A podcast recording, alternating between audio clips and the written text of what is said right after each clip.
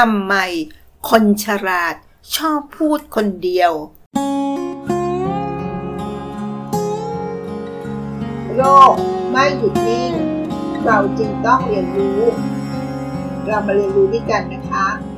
ขอต้อนรับสู่เซอร์วันพอดคาส์ค่ะ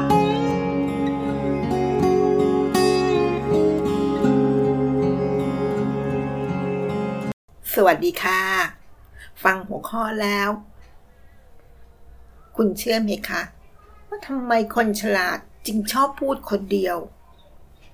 ก่อนอื่นต้องถามเราก่อนนะคะว่า เราอะเคยพูดคนเดียวหรือเปล่า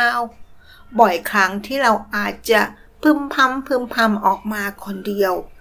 อาจจะเป็นช่วงระหว่างการทำงาน การเดินทาง ขณะร้องไห้ หรือท่ามกลางคนหมู่มากเป็นการกระทำที่ได้ได้สื่อสารกับใครนะคะ และมันต้องการความเข้าใจซะด้วย การพูดกับตัวเอง อาจจะดูไร้สาระ หรืออาจจะเกิดคำถามว่า พูดคนเดียวผิดปกติไหมหนอ หรืออาจจะก่อเกิดความน่ารำคาญให้กับคนอื่นๆ แต่จริงๆแล้วมันมีเหตุผลนะคะว่าทำไมคนถึงมักพูดกับตัวเอง ย้อนกลับไปในปี 2011 ค่ะ นักวิจัยจาก University of Wisconsin Madison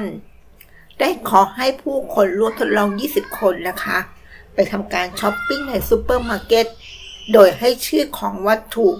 เช่นอาจจะเป็นแอปเปิลขนมปังหรือส้ม และขอให้พวกเขาเหล่านั้น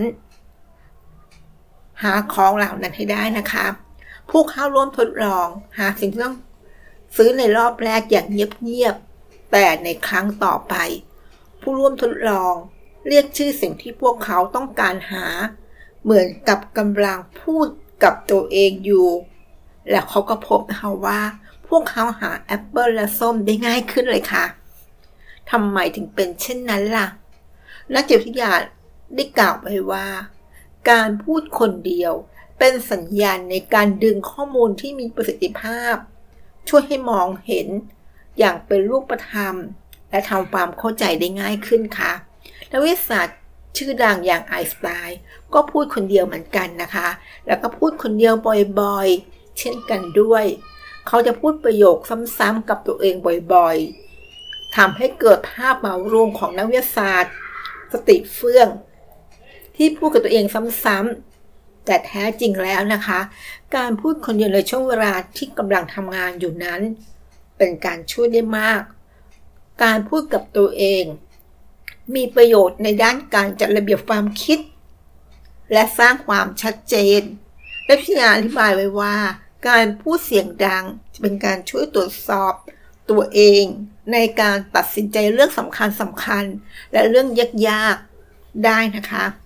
บางครั้งการพูดคนเดียวก็มีประโยชน์ในการช่วยให้สุขภาพจิต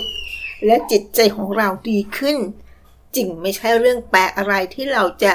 พูดกับตัวเองออกมาดัง ๆ เพื่อให้เกิดความกังวลที่อยู่ในใจ ลดลงผ่านคำพูด หรือการสื่อสารออกมานั่นเองค่ะ นั่นคือเรื่องราวของคนฉลาดทำไมถึงชอบพูดคนเดียว สวัสดีค่ะ ติดตามเกอร์วันพอดคาสต์ได้ที่ Facebook YouTube แองเกอร์บอดคาสต์